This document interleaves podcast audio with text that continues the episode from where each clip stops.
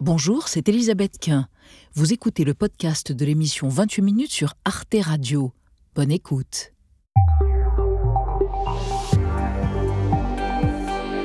Bonsoir à tous, soyez les bienvenus dans 28 minutes. Bonsoir mes amis, ravi de vous retrouver Marie Bonissot, en pleine forme semble-t-il.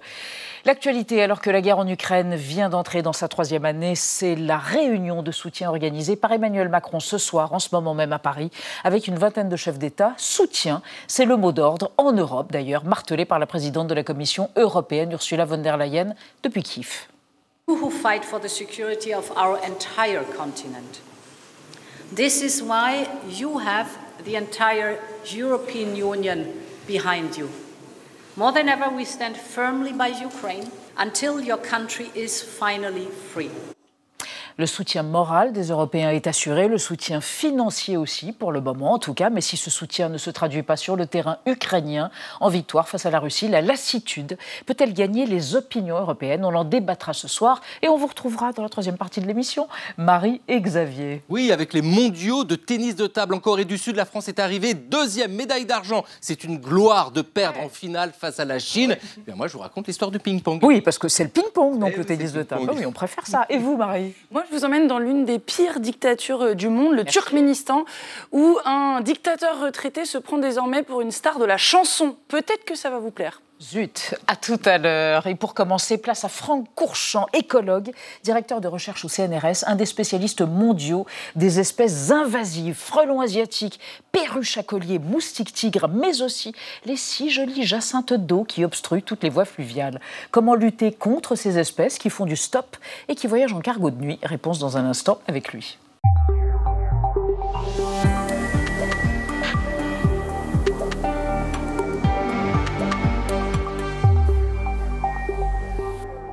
Franck Courchamp, bonsoir. Bonsoir. Bienvenue dans 28 minutes pour parler entre autres des espèces invasives dont vous êtes le spécialiste, un des spécialistes mondiaux. Je vous présente Anandiaï et Frédéric Seyss qui remplace toute la semaine à notre joie Benjamin Sportouche qui est en vacances. Qu'est-ce qui a suscité chez vous une passion pour que depuis 1996 vous vous intéressiez aux espèces invasives, des frelons asiatiques, aux perches du Nil et à toutes sortes. Il y en a 20 000 en Europe je crois. Alors, je dirais que c'est plus une passion pour la biodiversité que pour les invasions biologiques, et les invasions biologiques étant un des facteurs de perte de la biodiversité, je me suis intéressé à celui-là. Et vous vous y intéressez bien, comme on va le voir avec votre portrait, Franck Courchamp, réalisé par Gaël Legras. On en reparle dans un instant. Les chats, la biodiversité, les espèces invasives, c'est la règle de 3 de Franck Courchamp. En 1996, à l'âge de 27 ans, il consacre sa thèse de doctorat aux chats. Intitulée « Étude de l'épidémiologie du virus de l'immunodéficience féline dans les populations de chats domestiques », cette thèse s'intéresse au mode de transmission et à la dynamique du virus responsable de ce que l'on appelle le sida du chat. Docteur en biométrie, Franck Courchamp travaille à l'Université de Californie puis à celle de Cambridge en Angleterre. En 2000, il se classe premier au concours de chercheurs du CNRS. Dès lors, il étudie l'évolution de la biodiversité. Il construit des modèles qui prennent en compte le réchauffement climatique, la montée du niveau des mers, les comportements humains et publie des centaines d'articles. Mais il rédige aussi des livres de vulgarisation comme L'écologie pour les nuls ou La biodiversité comprendre pour mieux agir. À l'époque, il explique que les espèces sont connectées les unes aux autres par des liens qui tissent une véritable toile d'araignée. Si on retire un des pans de cette toile d'araignée, si on retire un fil parce qu'une espèce disparaît, le reste de la toile se tient relativement bien. Au bout d'un certain moment, si on retire trop de fils, s'il y a trop d'espèces qui s'éteignent, on peut avoir tout un pan de la toile qui va s'écrouler et entraîner le reste avec dans sa chute. Médaille d'argent du CNRS, auteur de documentaires, il s'inquiète notamment de la disparition de la vie sauvage dans 20 ans des tigres, des rhinocéros, des gorilles ou des lions. Selon lui, on perd actuellement plusieurs centaines d'espèces chaque jour, une catastrophe aussi pour l'humanité. La biodiversité, elle purifie l'air, elle purifie l'eau, elle fertilise les sols, elle pollinise les plantes. Elle nous apporte 70% des principes actifs de nos médicaments. Il travaille également sur les espèces invasives depuis 25 ans. La perche du Nil, introduite dans le lac Victoria en Afrique et qui a éradiqué 300 espèces de poissons présentes depuis des millénaires. En Europe, les ravages de l'écrevisse de Louisiane, du frelon asiatique ou du moustique tigre, mais aussi les végétaux comme l'ambroisie ou les jacinthes d'eau. Ces invasions biologiques constituent l'une des pires menaces pour la biodiversité.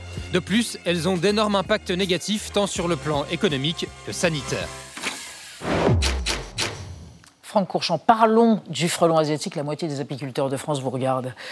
C'est un désastre. Il est apparu en 2004. Mais vous pouvez même, en tant que scientifique, situer l'arrivée précise d'une femelle frelon asiatique en 2004 dans le sud de la France, dans un cargo. Oui, dans un cargo qui contenait des poteries. Des poteries. Oh, non, c'était au Havre, c'était pas dans le sud de la France. En provenance de Chine. Oui, oui.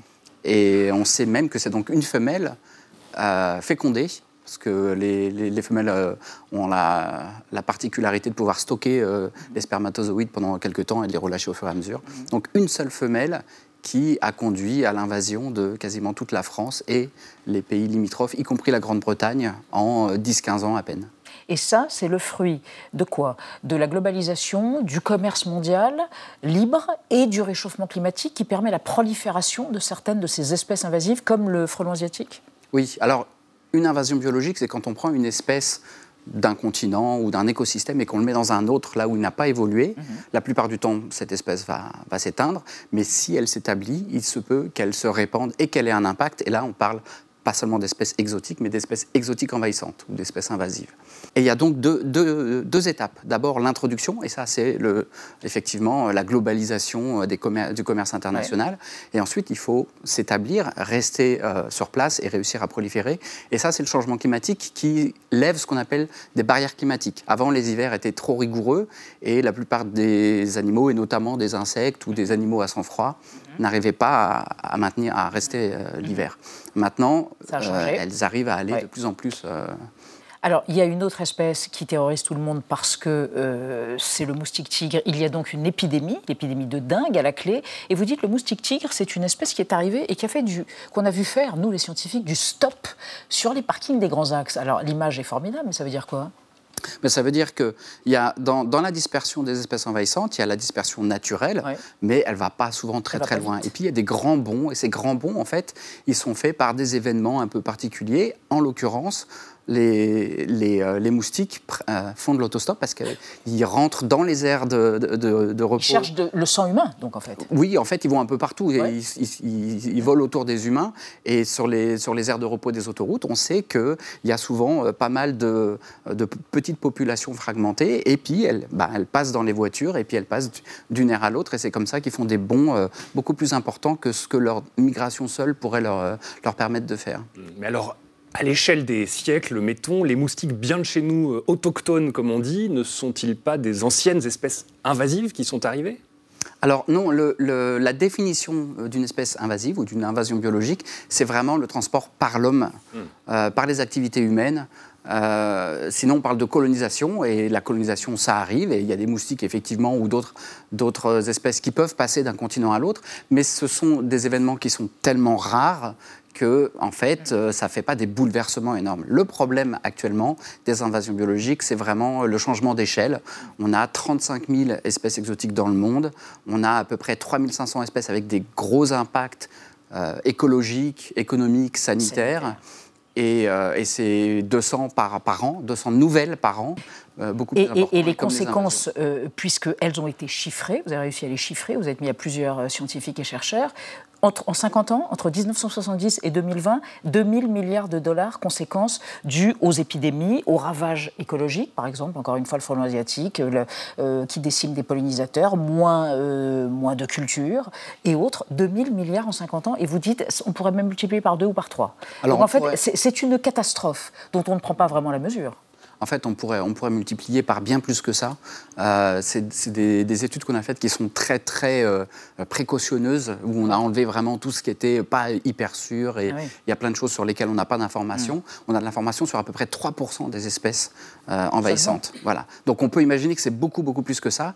Et l'autre chose importante, c'est que c'est en augmentation exponentielle. Ça quadruple tous les 10 ans. Les dommages. Voilà, là on en est à peu près à 423 milliards par an. Donc 423 milliards par an, c'est gigantesque à l'échelle de l'économie humaine. Alors, les gens qui nous regardent se disent « Zut, ça nous a plombé ». On va évoquer avec vous, Franck Courchamp, et avec Anna, quelque chose autour de la biodiversité, peut-être une solution qui a l'air un peu contre-intuitive. Des parcs animaliers ou des zoos, comme on dit, seraient les lieux où elle pourrait rejaillir et ressurgir, cette biodiversité ? Oui, alors vous avez tout à fait raison, c'est un peu contre-intuitif, ça ne semble pas évident à premier abord, parce que les zoos sont plus souvent pointés du doigt pour leurs conditions de détention des animaux sauvages. Mais il y a quelques mois, l'Union internationale pour la conservation de la nature a déclaré que des espèces en voie d'extinction étaient dorénavant en voie d'expansion grâce au travail des parcs botaniques, des aquariums et des zoos. Le gypaète barbu, le plus grand vautour européen, a d'ailleurs pu être réintroduit en France grâce aux naissances dans les parcs animaliers. Et à Zoo-Odyssée, qui est donc un parc dans les Deux-Sèvres, on tente là aussi de réintroduire des tortues d'eau douce françaises. Elles s'appellent les cistudes et on a déjà relâché 300 en Savoie et en Alsace. Le prochain objectif, c'est de relâcher des visons d'Europe en 2024.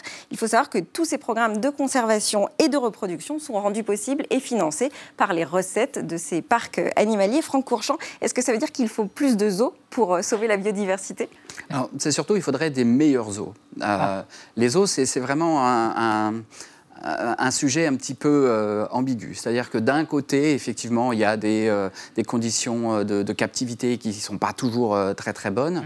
D'un autre côté, ça permet non seulement effectivement ces programmes-là, et le zoo de San Diego est vraiment très célèbre pour ça, parce qu'il a permis vraiment de rétablir des espèces qui étaient au bord de l'extinction. Et puis ça permet aussi une connexion avec la nature. Même si c'est souvent dans des conditions qui ne sont pas extraordinaires, il y a un progrès de ce côté-là, mais une connexion avec la nature dont on sait qu'elle est fondamentale pour que les gens puissent, alors d'abord s'épanouir, soient bien dans leur peau, mais aussi s'intéresser à la biodiversité. Et qu'ils aient envie de la protéger. Voilà, et envie de soutenir leur protection. Mais voilà, il y a vraiment les deux côtés au niveau de la conservation. Tout n'est pas acheté et tout n'est pas à prendre non plus. Et Franck Courchamp, pour ceux qui s'inquiéteraient devant l'expansion de ces espèces invasives, et on se dit il n'y a pas grand-chose à faire, vous dites il faut regarder l'exemple, c'est ma dernière question, l'exemple de la Nouvelle-Zélande. Il se trouve que c'est une île, donc ils ont pris le problème à bras-le-corps et peut-être qu'il faut s'inspirer d'eux. En fait, si, il y a beaucoup de choses à faire. La première chose, c'est évidemment d'être au courant, d'être informé, parce que prévenir vaut mieux que guérir. Ouais. Et ce qu'il faut, c'est agir très vite. Empêcher les espèces d'arriver. Si on avait contrôlé le container avec les poteries, on aurait empêché la femelle Frelon asiatique. Il suffit de mettre une quarantaine ou de mettre de l'insecticide dans certaines cargaisons à risque. Ensuite, il faut des spécialistes qui soient capables d'identifier rapidement les espèces quand elles viennent d'arriver, quand elles s'établissent, et puis de réagir rapidement pour les enlever. Après, c'est plus compliqué. Lorsque la population s'est établie, a pris de l'espace, on peut imaginer que maintenant éradiquer le frelon asiatique de toute la France, c'est un peu plus compliqué que si on avait agi tout de suite. Eh bien, écoutez, merci de cette conclusion en demi-teinte. Monsieur Franck Courchamp du CNRS, merci d'être venu sur le plateau de 28 minutes. Et on va passer à notre débat sur la mobilisation pour l'Ukraine au moment où Kiev communique sur ses pertes militaires pour la première fois, en l'occurrence 31 000 soldats tués en 2 ans de guerre. Les chefs d'État européens se réunissent ce soir à Paris pour réaffirmer leur soutien à l'Ukraine. Même si les opinions publiques croient de moins en moins à une victoire ukrainienne face à la Russie, le soutien, c'est maintenant ou jamais. D'une certaine façon, on en débat après la mise au point de Sandrine Le Calvez.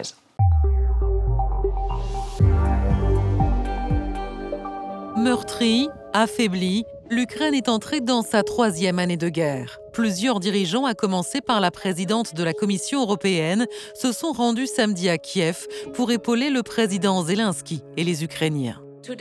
Aujourd'hui, nous sommes venus de toute l'Europe et du monde entier pour rendre hommage à votre bravoure. L'Europe continuera à être à vos côtés aussi longtemps qu'il le faudra. Les soutiens de Kiev resserrent les rangs. Emmanuel Macron reçoit, lui, ce soir à l'Élysée, une vingtaine de chefs d'État et de gouvernement, en majorité européens, pour une discussion stratégique sur le renforcement de l'aide à l'Ukraine. Nous sommes sans doute, plutôt à coup sûr, au moment d'un sursaut qui est nécessaire de notre part à tous. La Russie ne peut ni ne doit gagner cette guerre en Ukraine. Et pourtant, sur la ligne de front, la Russie assure gagner du terrain. Moscou revendique notamment la prise de la ville d'Avdiivka. L'armée de Kiev, qui devait mener une grande contre-offensive l'été dernier, est tenue en échec. Les soldats et les munitions manquent. Il n'y a jamais eu assez de munitions. Rien n'a changé depuis le début de l'invasion russe, mais aujourd'hui, lorsque l'ennemi contre-attaque, nous ressentons très fort ce manque. Le temps presse pour l'Ukraine, d'autant que les opinions publiques internationales apparaissent comme lassées par plus de 700 jours de guerre aux portes de l'Europe. Et l'élection présidentielle aux États-Unis pourrait être un tournant. Donald Trump a déjà annoncé que s'il était élu en novembre prochain, il laissera l'Europe seule pour aider l'Ukraine militairement et financièrement. Alors la réunion de ce soir à l'Élysée peut-elle permettre d'anticiper et de pallier un possible retrait américain ? Les Européens sont-ils toujours aussi volontaires pour soutenir l'Ukraine et jusqu'à quand ? Nos trois invités, Romain Huet, bonsoir, vous êtes ethnographe. Vous vous êtes rendu en Ukraine à plusieurs reprises aux côtés des combattants et des volontaires en 2022 et en 2023. Et je crois que vous y retournez dans quelques mois, au mois de mai prochain. Exactement. Et vous avez fait paraître La guerre en tête aux éditions, aux presses universitaires de France, au PUF. Et selon vous, Romain Huet, l'échec de la contre-offensive ukrainienne a douché les espoirs des combattants. Les Russes sont en train vraisemblablement de gagner lentement du terrain et l'avenir n'incite pas à l'optimisme. À côté de vous, Guillaume Ancel, ancien officier et écrivain, vous venez de publier Saint-Cyr à l'école de la Grande Muette aux éditions Flammarion. Selon vous, si les Européens ne se mobilisent pas aujourd'hui même, il y a le risque de voir l'Ukraine submergée par la Russie. Face à ce risque, il faut construire un Airbus européen de la défense que vous appelez de vos voeux. Et à côté de vous, Sylvie Matelli, bonsoir madame économiste, directrice de l'Institut Jacques Delors. Votre dernier ouvrage, L'économie tout simplement, est paru chez Erol. Selon vous, on ne peut pas laisser la Russie donner l'illusion qu'elle peut gagner cette guerre. Dans ce conflit, celui-ci en particulier, le narratif est à peu près aussi important que les armes. Et cela, Vladimir Poutine l'a mieux compris que tout le monde. Et on démarre avec le chiffre du jour par vous, Frédéric Seyss. Oui, 31 000 soldats ukrainiens tués depuis le début de l'invasion il y a 2 ans, chiffre dévoilé par Volodymyr Zelensky hier. Romain Huet, c'est la première fois que les autorités ukrainiennes communiquent un bilan des pertes sur le front. Pourquoi font-ils ce choix maintenant, selon vous ? Est-ce que ça répond à une demande de la société ukrainienne ? C'est vrai que c'est quelque chose qui m'avait vraiment étonné, même au tout début de la guerre. On ignorait complètement le nombre de victimes, le nombre de blessés. Même les hôpitaux étaient, de façon générale, assez inaccessibles, parfois pour les Ukrainiens eux-mêmes, pour un certain nombre d'Ukrainiens. Donc, il y avait moi, j'essayais de comprendre l'ampleur du nombre de morts, etc. Mais j'en avais vraiment aucune idée, à part que je voyais que dans les groupes de volontaires, il y avait relativement peu de décès, sauf justement, je me suis aperçu que même des gens que j'ai rencontrés, avec qui j'ai vécu, qu'il y avait dans les groupes de plus en plus de personnes qui étaient effectivement morts, notamment Bakhmout, qui a été, je crois, j'ai eu l'impression assez sanglant.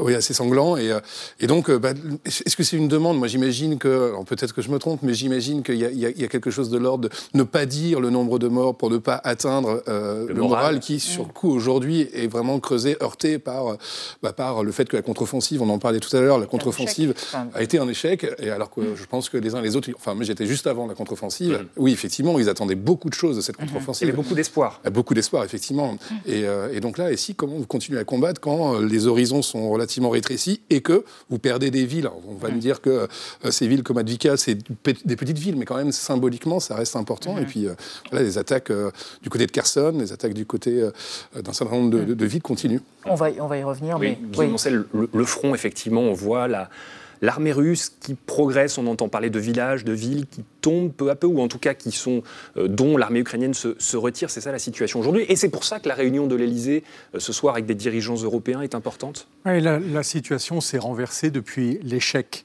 de la contre-offensive ukrainienne. Et aussi depuis que les Américains ont diminué drastiquement, pour ne pas dire complètement, leurs approvisionnements en armes et en munitions. Si bien que le rapport de force, en particulier en termes de bombardement et d'artillerie, s'est inversé et il est maintenant de l'ordre de 5 à 6 fois supérieur pour les Russes. Donc forcément, dans ces conditions, la ligne de front, qui fait plus de 1000 km de long, est sous tension permanente. C'est étonnant parce que quand on la regarde, on a l'impression qu'elle est figée. En fait, elle est surtout sous très haute tension et les Russes essayent au moins en 10 endroits différents, d'exercer une pression forte. Mais en réalité, à ce stade, leur armée a tellement été abîmée par ces 2 années de guerre qu'ils n'ont pas les moyens de submerger l'Ukraine aujourd'hui. Est-ce qu'on a un bilan, d'ailleurs, symétrique des morts côté russe ? Est-ce qu'on sait aussi combien ils peuvent mobiliser de soldats supplémentaires ? On sait qu'ils ont augmenté, par exemple, l'âge de la conscription jusqu'à 30 ans désormais pour avoir davantage de réserves humaines. Les deux parties ont menti de manière éhontée sur leurs pertes, les Ukrainiens comme les Russes. Et je dirais, en temps de guerre, c'est assez classique. Je pense que les Ukrainiens, quand ils disent 30 000 morts, ils sous-estiment par 4 à peu près le nombre de morts. Il faut multiplier par 3 le nombre de blessés, hein, ça vous donne une idée. Et les Russes ont sans doute dépassé depuis longtemps 200 000 morts. Et donc, vous multipliez par 3 à 4 le nombre de blessés. Donc, c'est un carnage, cette guerre. Ça fait énormément de morts et de blessés. Et il faut aussi avoir en tête que pour les blessés, c'est toute une génération qui sera marquée dans sa chair et dans son imaginaire. D'où ce sursaut, cette mobilisation occidentale que l'on voit ce soir, Sylvie Matelli ? Cette mobilisation européenne, en fait, hein, oui, puisqu'on voit que les États-Unis sont quand même en difficulté. Joe Biden est en difficulté pour mobiliser son Congrès. Donc, effectivement, les Européens semblent se réveiller. Alors, ils se sont réveillés dès le début de la guerre, mais c'est vrai que là, on sent une inquiétude croissante par rapport sur le fait que peut-être qu'ils vont se retrouver en première ligne face aux Russes. Et est-ce qu'on est suffisamment armés? Est-ce qu'on est capable d'aider l'Ukraine? Est-ce qu'on est capable de laisser tenir l'Ukraine? Parce que quelque part, quand on dit l'Ukraine ne peut pas perdre cette guerre, c'est une évidence pour les Européens parce que si l'Ukraine perd cette guerre, l'Ukraine c'est en Europe. Pour les Américains, c'est beaucoup moins évident. Pour le citoyen américain, quelque part, c'est loin l'Ukraine. Et puis si l'Ukraine perd la guerre, il se passe quoi? Oui, la Russie, mais la Russie, c'est quoi la Russie comparée à la puissance américaine dans l'inconscient collectif américain. Donc, vous voyez, on est vraiment aujourd'hui dans cette situation où on a vu diverger à la fois les opinions publiques, mais aussi les intérêts des dirigeants politiques par rapport à cette guerre. Romain Huet, la population ukrainienne que vous avez donc beaucoup croisée dans vos reportages sur place, est-ce qu'elle perçoit, selon vous, ces images de dirigeants qui se reçoivent, qui se serrent la main, qui signent des protocoles d'accord, ou bien la situation est tellement sur le terrain complexe que ça ne franchit pas la frontière, si j'ose dire. Hier soir encore, j'étais en train de m'entretenir avec des volontaires ukrainiens pour avoir aussi quelques informations sur ce qu'ils étaient en train de vivre.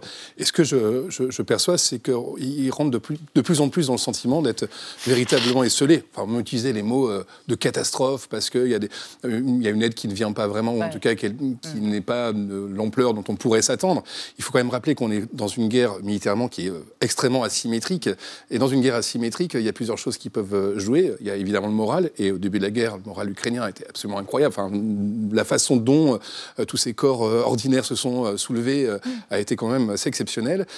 Et puis évidemment, vient aussi la question matérielle. Alors Tetiana Ogarkova, qui est une journaliste et une traductrice ukrainienne, mais qui vit donc à Kiev, elle m'expliquait qu'elle était vers la région de Kherson, et que, par exemple, eux, les Ukrainiens pouvaient lancer 3 à 4 obus par jour, faute de mieux. Tandis que de l'autre côté, évidemment, c'était beaucoup plus intense, etc. Par 10 ou... Oui, alors donc, quand vous constatez que matériellement, vous êtes en difficulté, ça rend effectivement les choses assez compliquées. Alors, retour contre-champ. En Europe, est-ce qu'il y a une lassitude? Il y a eu un sondage pour sonder les opinions des Européens. Anna, vous nous en parlez. Une étude qui a été menée auprès de 12 pays de l'Union européenne. Elle vient d'être publiée par le Conseil européen pour les relations internationales, et on y apprend qu'après 2 ans de guerre, les opinions européennes sont plutôt pessimistes quant à l'issue du conflit pour l'Ukraine. 20% des citoyens européens pensent aujourd'hui que la Russie va remporter la guerre. C'est 2 fois plus que ceux qui pensent que l'Ukraine pourrait sortir victorieuse du conflit. Et même en France, chez nous, où l'opinion est plutôt franchement en faveur de l'Ukraine, ils ne sont plus que 9% à penser qu'elle peut encore gagner et 17% à penser que c'est la Russie qui va l'emporter. Et parmi les pays les plus pessimistes, il y a la Hongrie et la Grèce. Pour 1/3 de leur population, pour eux, c'est sûr, la Russie sortira victorieuse. Mais pour la majorité des Européens, les 37%, donc, l'issue du conflit passera par un compromis entre les 2 pays autour d'une table. D'ailleurs, 1 Français sur 3 estime que l'Europe devrait pousser l'Ukraine à négocier un accord de paix avec la Russie. Et cette proposition, elle est également plébiscitée par 64% des Hongrois, 59% des Grecs et 52% des Italiens. Guillaume Ancel, est-ce que ça va être difficile de continuer à soutenir financièrement et militairement l'Ukraine avec un tel pessimisme des citoyens européens? Un pessimisme sur l'issue de la guerre. Et je dirais que la situation le justifie. Par contre, le soutien à la défense de l'Ukraine est très fort. Dans le dernier sondage de l'Union européenne, on était plutôt au-dessus de 60% de citoyens européens qui estimaient que c'était nécessaire qu'on défende l'Ukraine. La question est, qu'est-ce qu'on va négocier? Moi, je pense aujourd'hui que le vrai objectif de Vladimir Poutine, ça n'est pas de gagner la guerre immédiatement parce qu'il n'en a plus les moyens. C'est justement d'obtenir un cessez-le-feu pour réarmer son armée pendant 2 ou 3 ans. Et il sait qu'il pourra mobiliser toute son industrie pour faire ça. Alors que si nous l'acceptons, on se retrouvera exactement dans le syndrome de Munich.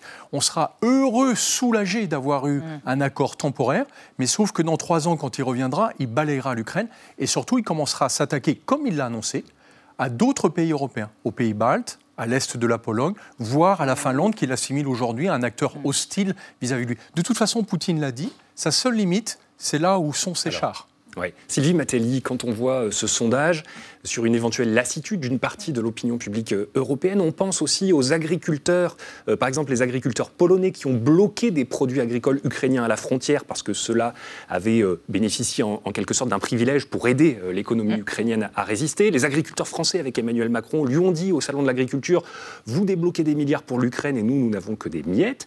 Est-ce que plus le conflit dure, plus ça devient difficile vis-à-vis de l'opinion publique?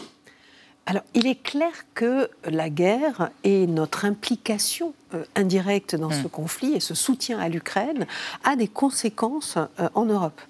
On l'a vu dès le début du conflit avec la crise énergétique, ça c'est évident. On peut pas, il n'y a pas une guerre à nos portes sans que ça ait des conséquences.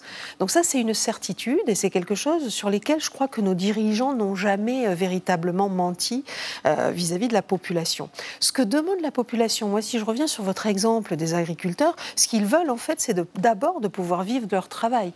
Et quand ils critiquent aujourd'hui l'arrivée de produits ukrainiens, c'est pas tant ça, c'est de dire au fond, vous aidez les Ukrainiens, pourquoi pas, mais nous aussi on a besoin d'aide. Je crois que... Et donc là, il y a probablement une position politique, il y a probablement des ajustements à faire en termes politiques qu'on n'a pas tout à fait identifiés au début de la guerre et qu'on n'a pas fait. On sait, nos politiques ont très bien réagi à la crise énergétique et ils ont su soutenir les populations et donc la crise est passée et su réagir à quelques mois après, le bouclier tarifaire et puis après, les alternatives en fait. Et aujourd'hui, après cette crise énergétique, on a l'impression qu'ils étaient douchés, qu'ils étaient épuisés par cette première crise et ils ont un petit peu laissé filer et au fond on voit aujourd'hui les conséquences de ça.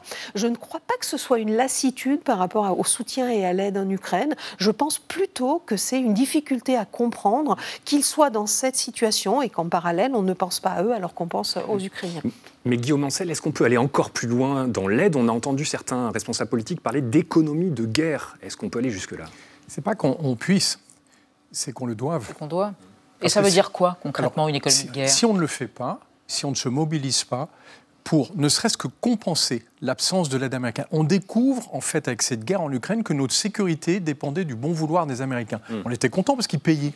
Et là, il y a 60 milliards qui sont bloqués. Voilà. Et là, aujourd'hui, il y a 60 milliards qui sont bloqués. Et on voit bien que si jamais Trump était élu, alors là, c'est même pas la peine d'y compter. S'il envoie des armes, c'est aux Russes. Donc...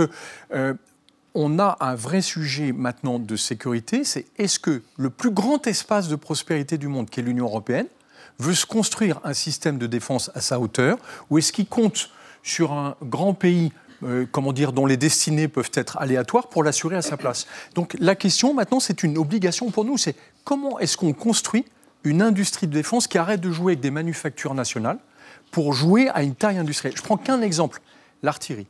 L'artillerie, c'est très sensible. On sait que les obus d'artillerie, c'est une des composantes du front.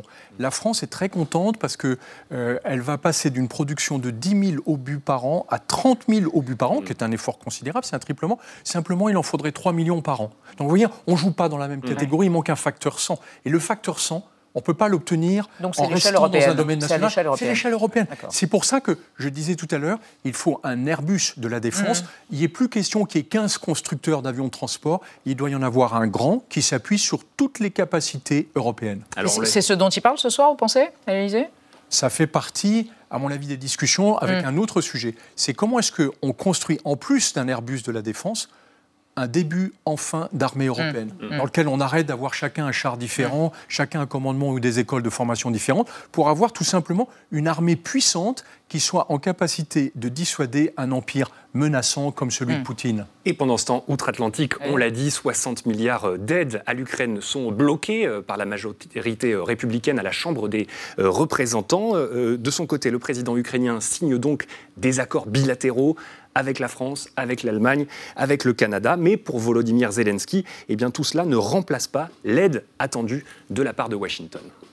Я хотів би зазначити, що це не є альтернатива Сполученим Штатам. Ми всі разом. І я вірю, що ці угоди дадуть поштовх для того, щоб Сполучені Штати Америки в такий момент все ж таки пріоритизували допомогу Україні, аніж виборчому процесу. Я впевнений, що Président на нашому боці. Et tout cela dans un contexte riche d'élections cette année, les élections européennes le 9 juin prochain, Sylvie Matelli, les élections américaines le 5 novembre. Le sort de l'Ukraine se joue aussi dans les urnes ailleurs dans le monde ? Bah oui, tout à fait. Alors sur les élections européennes, vous l'avez dit tout à l'heure, le soutien européen, l'adhésion de la population européenne au fait qu'il faille aider l'Ukraine reste assez fort. Donc c'est pas forcément... a priori, je peux me tromper, mais ce sujet, ce dossier de l'aide à l'Ukraine ne sera pas le sujet clé de ces élections, même si, évidemment, les sujets connexes, on a parlé tout à l'heure de l'agriculture, on pourrait imaginer la santé, l'éducation, sur un budget et sur des dépenses, on a des arbitrages à faire, donc forcément, les sujets sont tous liés. Par contre, aux États-Unis, on le voit dès aujourd'hui, il est très, très clair que la perspective d'une élection de Donald Trump est un véritable risque, un véritable danger pour les Ukrainiens, évidemment, mais pas que. On a vu ses récentes déclarations, on a vu également l'interview de M. Poutine par un journaliste de Fox News, a priori très proche de Donald Trump. Donc c'est un réel sujet et c'est un sujet d'inquiétude très très fort.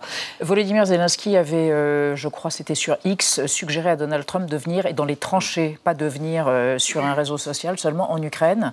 Ça dit bien l'inquiétude de Volodymyr Zelensky par rapport à ce manque de soutien des États-Unis si jamais Donald Trump était élu en novembre.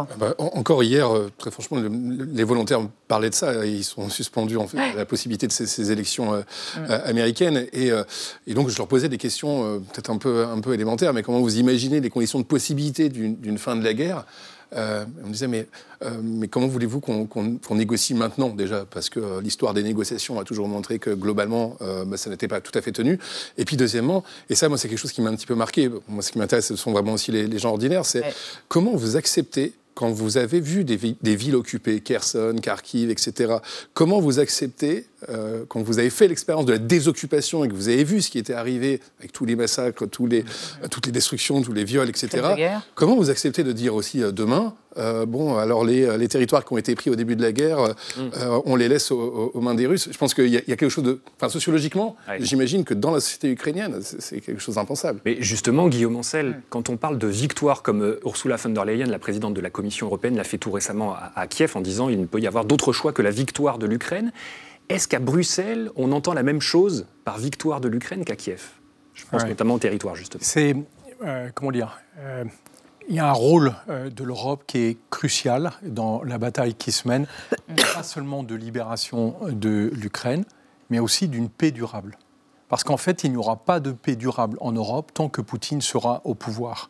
Et donc, c'est ça aussi sur lequel l'Union européenne doit plancher, c'est comment on fait pour s'assurer que l'empire menaçant en face soit neutralisé.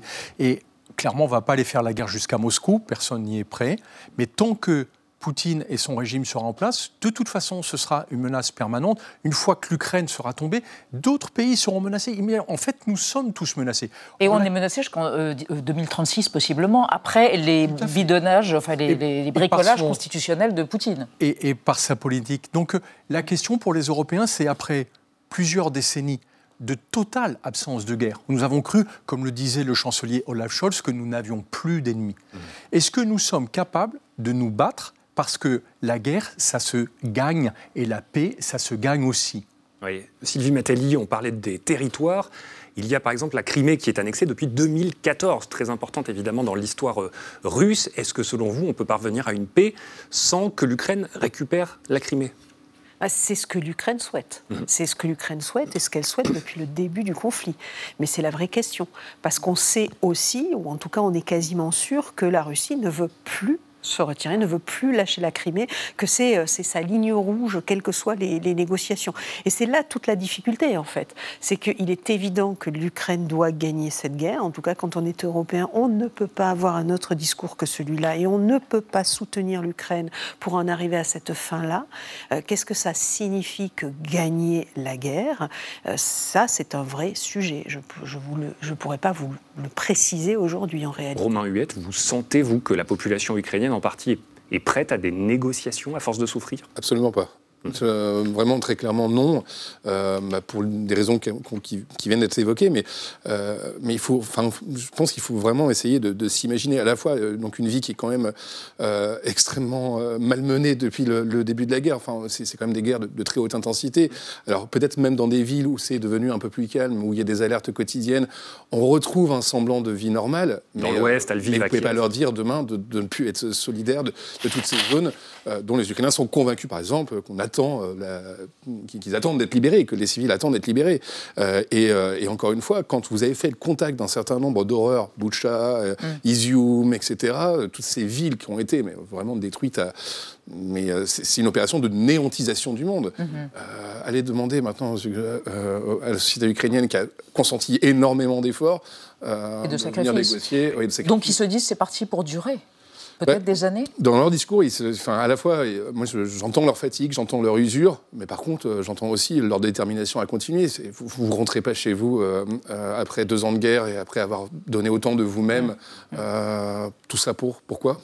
Ça veut dire, selon vous, Guillaume Ancel, que dans 1 an, on pourra se retrouver sur ce plateau et dire on est en train d'entrer dans la 4e année de cette guerre. C'est le plus probable pour vous ?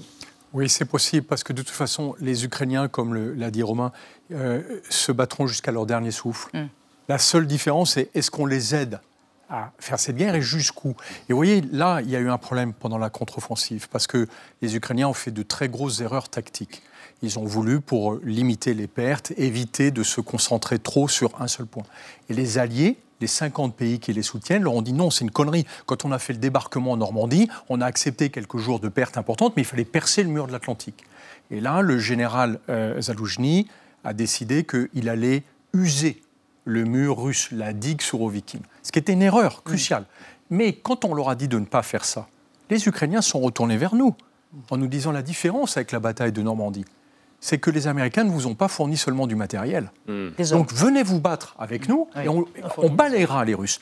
Mais tant que vous ne vous impliquerez pas plus, et ça pour moi c'est la question cruciale aujourd'hui pour l'Union européenne, fournir des armes c'est bien, construire une armée européenne c'est bien, mais est-ce qu'on peut espérer que les Ukrainiens gagnent seuls cette guerre ? Vous ouvrez quasiment une question pour un futur débat. Merci à tous les trois d'être venus débattre ce soir autour de notre question du jour concernant l'Ukraine. On reste dans l'actualité avec Marie Bonissot, Xavier Mauduit. On va évoquer, rien à voir, les mondiaux de ping-pong. La France a remporté la médaille d'argent et un ancien dictateur reconverti dans la chanson. Mais d'abord, les mots vedettes du moment, repérés par Thibault Nolle ce soir, c'est Lactalis, oui, le géant français du lait qui est en crise ouverte avec les producteurs de lait. C'est entendu. Le premier industriel français est Lactalis. Bras de fer entre ses producteurs et Lactalis. La marque Lactalis. Qu'est-ce que ça veut dire ? Exactement ce que ça dit. Merci de m'en dire un peu plus. Entendu. La vie secrète des mots vedettes. Lactalis, nom propre dérivé du latin lactis, le lait, désigne une multinationale française, premier groupe laitier mondial et premier fabricant de frometons de la planète. Le Goliath de la caséine aux 85 500 employés qui engrange 28,3 milliards de chiffres d'affaires annuels, environ la fortune de son patron, cristallise la colère des producteurs de lait. Mercredi, après avoir vidé un camion-citerne Lactalis de ses 20 000 litres de lait frais, 200 éleveurs ont forcé le siège de la société à Laval pour réclamer une meilleure rémunération et au passage y accrocher des slogans à forte odeur de révolte. Lactalis, prédateur de la valeur! Lactalis, tue! Lactalis, rend l'argent caché dans les paradis fiscaux! En plus d'asphyxier les producteurs laitiers, qui lui fournissent 22,6 milliards de litres de lait dans le monde, Lactalis est régulièrement vilipendé pour son œuvre dont la justice a fait tout un fromage. Condamnation pour fraude, publicité mensongère, pollution, entente illicite sur les prix. Son feuilleton est aussi piquant que ces fromages sont fadasses. Début février, la société aux poches pleines et aux mauvaises manières a été perquisitionnée pour des soupçons de fraude fiscale massive. La presse parle de 220 millions d'euros de préjudice pour le fisc. Il y a 1 an, elle était mise en examen pour tromperie aggravée et blessures involontaires dans l'enquête sur un lait pour bébé contaminé aux salmonelles. Lactalis, qui poursuit son business en Russie malgré la guerre, est aussi en pointe contre le Nutri-Score, le système d'étiquetage nutritionnel que 270 scientifiques urgent l'Europe d'adopter, et a saisi le Conseil d'État pour s'opposer à l'apposition Origine France sur les produits laitiers au supermarché. Comme c'est lait. Alors, mes amis Marie et Xavier, retour aux fondamentaux. Oui. Le ping-pong. Eh oui, c'est ça. Hein, les championnats du monde de tennis de table, pardonnez-moi, à Busan, en Corée du Sud. L'équipe de France a fait un magnifique parcours, mais ils se sont fait écraser par les Chinois. Médaille d'argent pour nous, pour la France. C'est bien. Bon, c'est formidable. Bah, dis donc, et comment on va les inviter un soir? Vous nous racontez l'histoire du ping-pong? Oui. Les origines du ping-pong? Ah oui, aux origines, à la toute fin du 19e siècle. On est à l'automne 1900. La presse française évoque un jeu très à la mode en Angleterre. C'est le tennis de table ou tennis de talon. De salon. Non, mais sans surprise. Hein. Ce dernier jouet du jour, ce dernier joujou du jour. C'est comme ça qu'on parle alors. Eh bien, naît au pays où a été inventé le lawn tennis. C'est comme ça qu'on disait aussi. Nous, on dit tennis tout court. C'est le tennis sur gazon. Sauf que là, c'est formidable. Il n'y a pas besoin de tondre. Ouais. Vous prenez une table, un billard. Vous prenez un filet, des raquettes et une balle. Et vous pouvez jouer même s'il pleut. Et d'ailleurs, ça, c'est l'origine légendaire du tennis de table. Ah oui, alors on raconte que des gentlemen qui voulaient pratiquer leur activité favorite ne peuvent pas parce qu'il pleut. Alors, ils s'installent à l'intérieur. D'autres disent que c'est pour expliquer les règles du tennis à des dames. Ils font avec les moyens du coin. Alors, des bouchons de champagne formidables, ping, ping, ping. Alors, c'est bien joli, mais ça ne ressemble pas vraiment à l'origine. Ça, c'est une légende. Et de toute façon, c'est un jeu. C'est un jeu, il faut le rappeler, c'est un jeu. Ping-pong, c'est le nom donné par une société aux États-Unis qui commercialise un coffret dans lequel vous allez trouver tout le nécessaire, les raquettes, le filet et les balles. Et d'ailleurs, en 1902, le journal officiel de la République française qui réfléchit aux assimilation douanière, vous voyez, qu'est-ce qui est jeu, qu'est-ce qui n'est pas jeu, eh bien, dit que ce coffret-là, le tennis de table ou ping-pong, c'est bien un jeu. Et d'ailleurs, le nom ping-pong, pourquoi il a été choisi? Tout simplement parce que ça évoque bing, bing, bing, la bague qui rebondit. Non, pas bing, ping. Ping. Mais vous savez, vous avez d'autres noms qui circulent. Pareil. Vous avez le pim-pam, on joue au pim-pam, on joue au wish-wam. Oui, c'est ping-pong. On joue au wish-waf. Le ping-pong qui a gagné, tout simplement.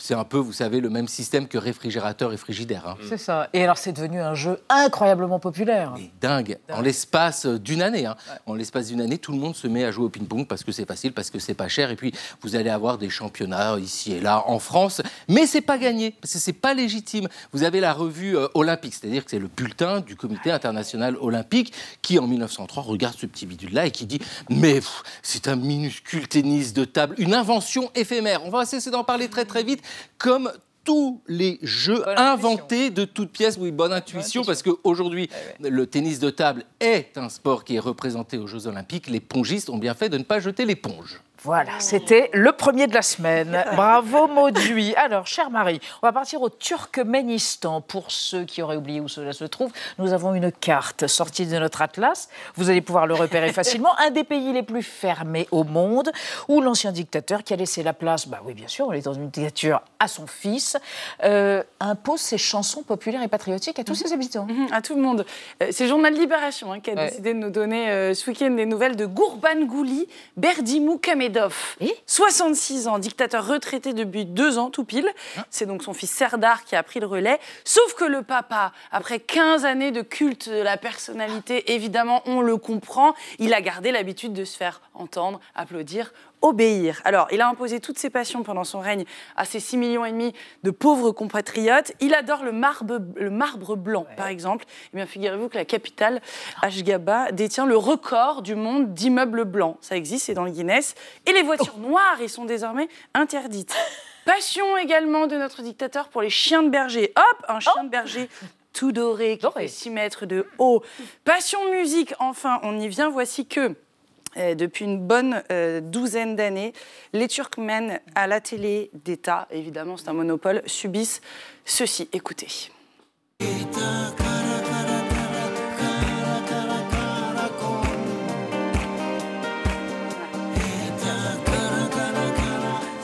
Allez, c'est une dictature, obligée. Ça, mais vraiment. Ça sonne bien parce que c'est un tube russe des années 80, Karakoum, que vous connaissez peut-être, repris ici en version Lover par Berdimuhamedov. C'était un 8 mars 2018 pour vous, les femmes, pour toutes les femmes. Alors, des concerts comme ça, on dirait Julio Iglesias. En fait, il sort un peu sa guitare à chaque événement officiel. On eût pu croire qu'en rendant sa couronne, le baladin se calma. Que nenni, c'est pire depuis peu. D'après une des... Non, toujours lui. C'est une des seules sources indépendantes sur le Turkménistan. C'est une ONG qui s'appelle Radio Free Europe et qui raconte qu'il y a désormais une loi non écrite qui impose de diffuser 80% de chansons en langue turkmène, notamment lors des mariages. Les chansons de Berdi Mukamedov duraient 7 minutes et le DJ les a jouées 2 fois chacune. Ça, c'est un témoignage, anonyme évidemment, d'un serveur de restaurant de mariage qui témoigne de cette difficile expérience harassé. Il est victime, comme tous ses compatriotes, d'un des systèmes, vous l'avez dit, les plus verrouillés au monde. Le Turkménistan est quand même classé pire du pire. C'est une catégorie par l'ONG américaine qui s'appelle Freedom House et qui classe, vous savez, il y a un palmarès de pays en termes de liberté civile et politique. Ils ont 2 sur 100 comme note. Pour vous dire, la Corée du Nord a 3 sur 100. C'est mieux la Corée du Nord que le Turkménistan. Et comble du comble, ironie ultime, dans ce pays où quand même les gens n'ont pas accès à Internet, ils n'ont accès qu'à des sites turkmènes. Désormais, leur chanteur-dictateur leur impose des duos avec son petit-fils qui, lui, a pu aller découvrir le rap à l'étranger. C'est un des seuls Turkmènes à avoir pu quitter son pays parce qu'il a fait des études dans une école très très chère en Suisse. On termine avec ça.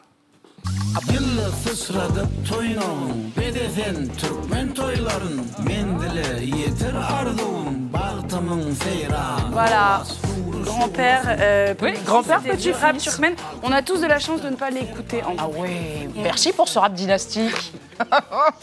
Et merci à vous de nous avoir suivis. Bonne soirée sur Arte. On se retrouve demain à 20h05. Tchuss, bis Montag. Non, pas bis Montag, bis demain, bis Morgan.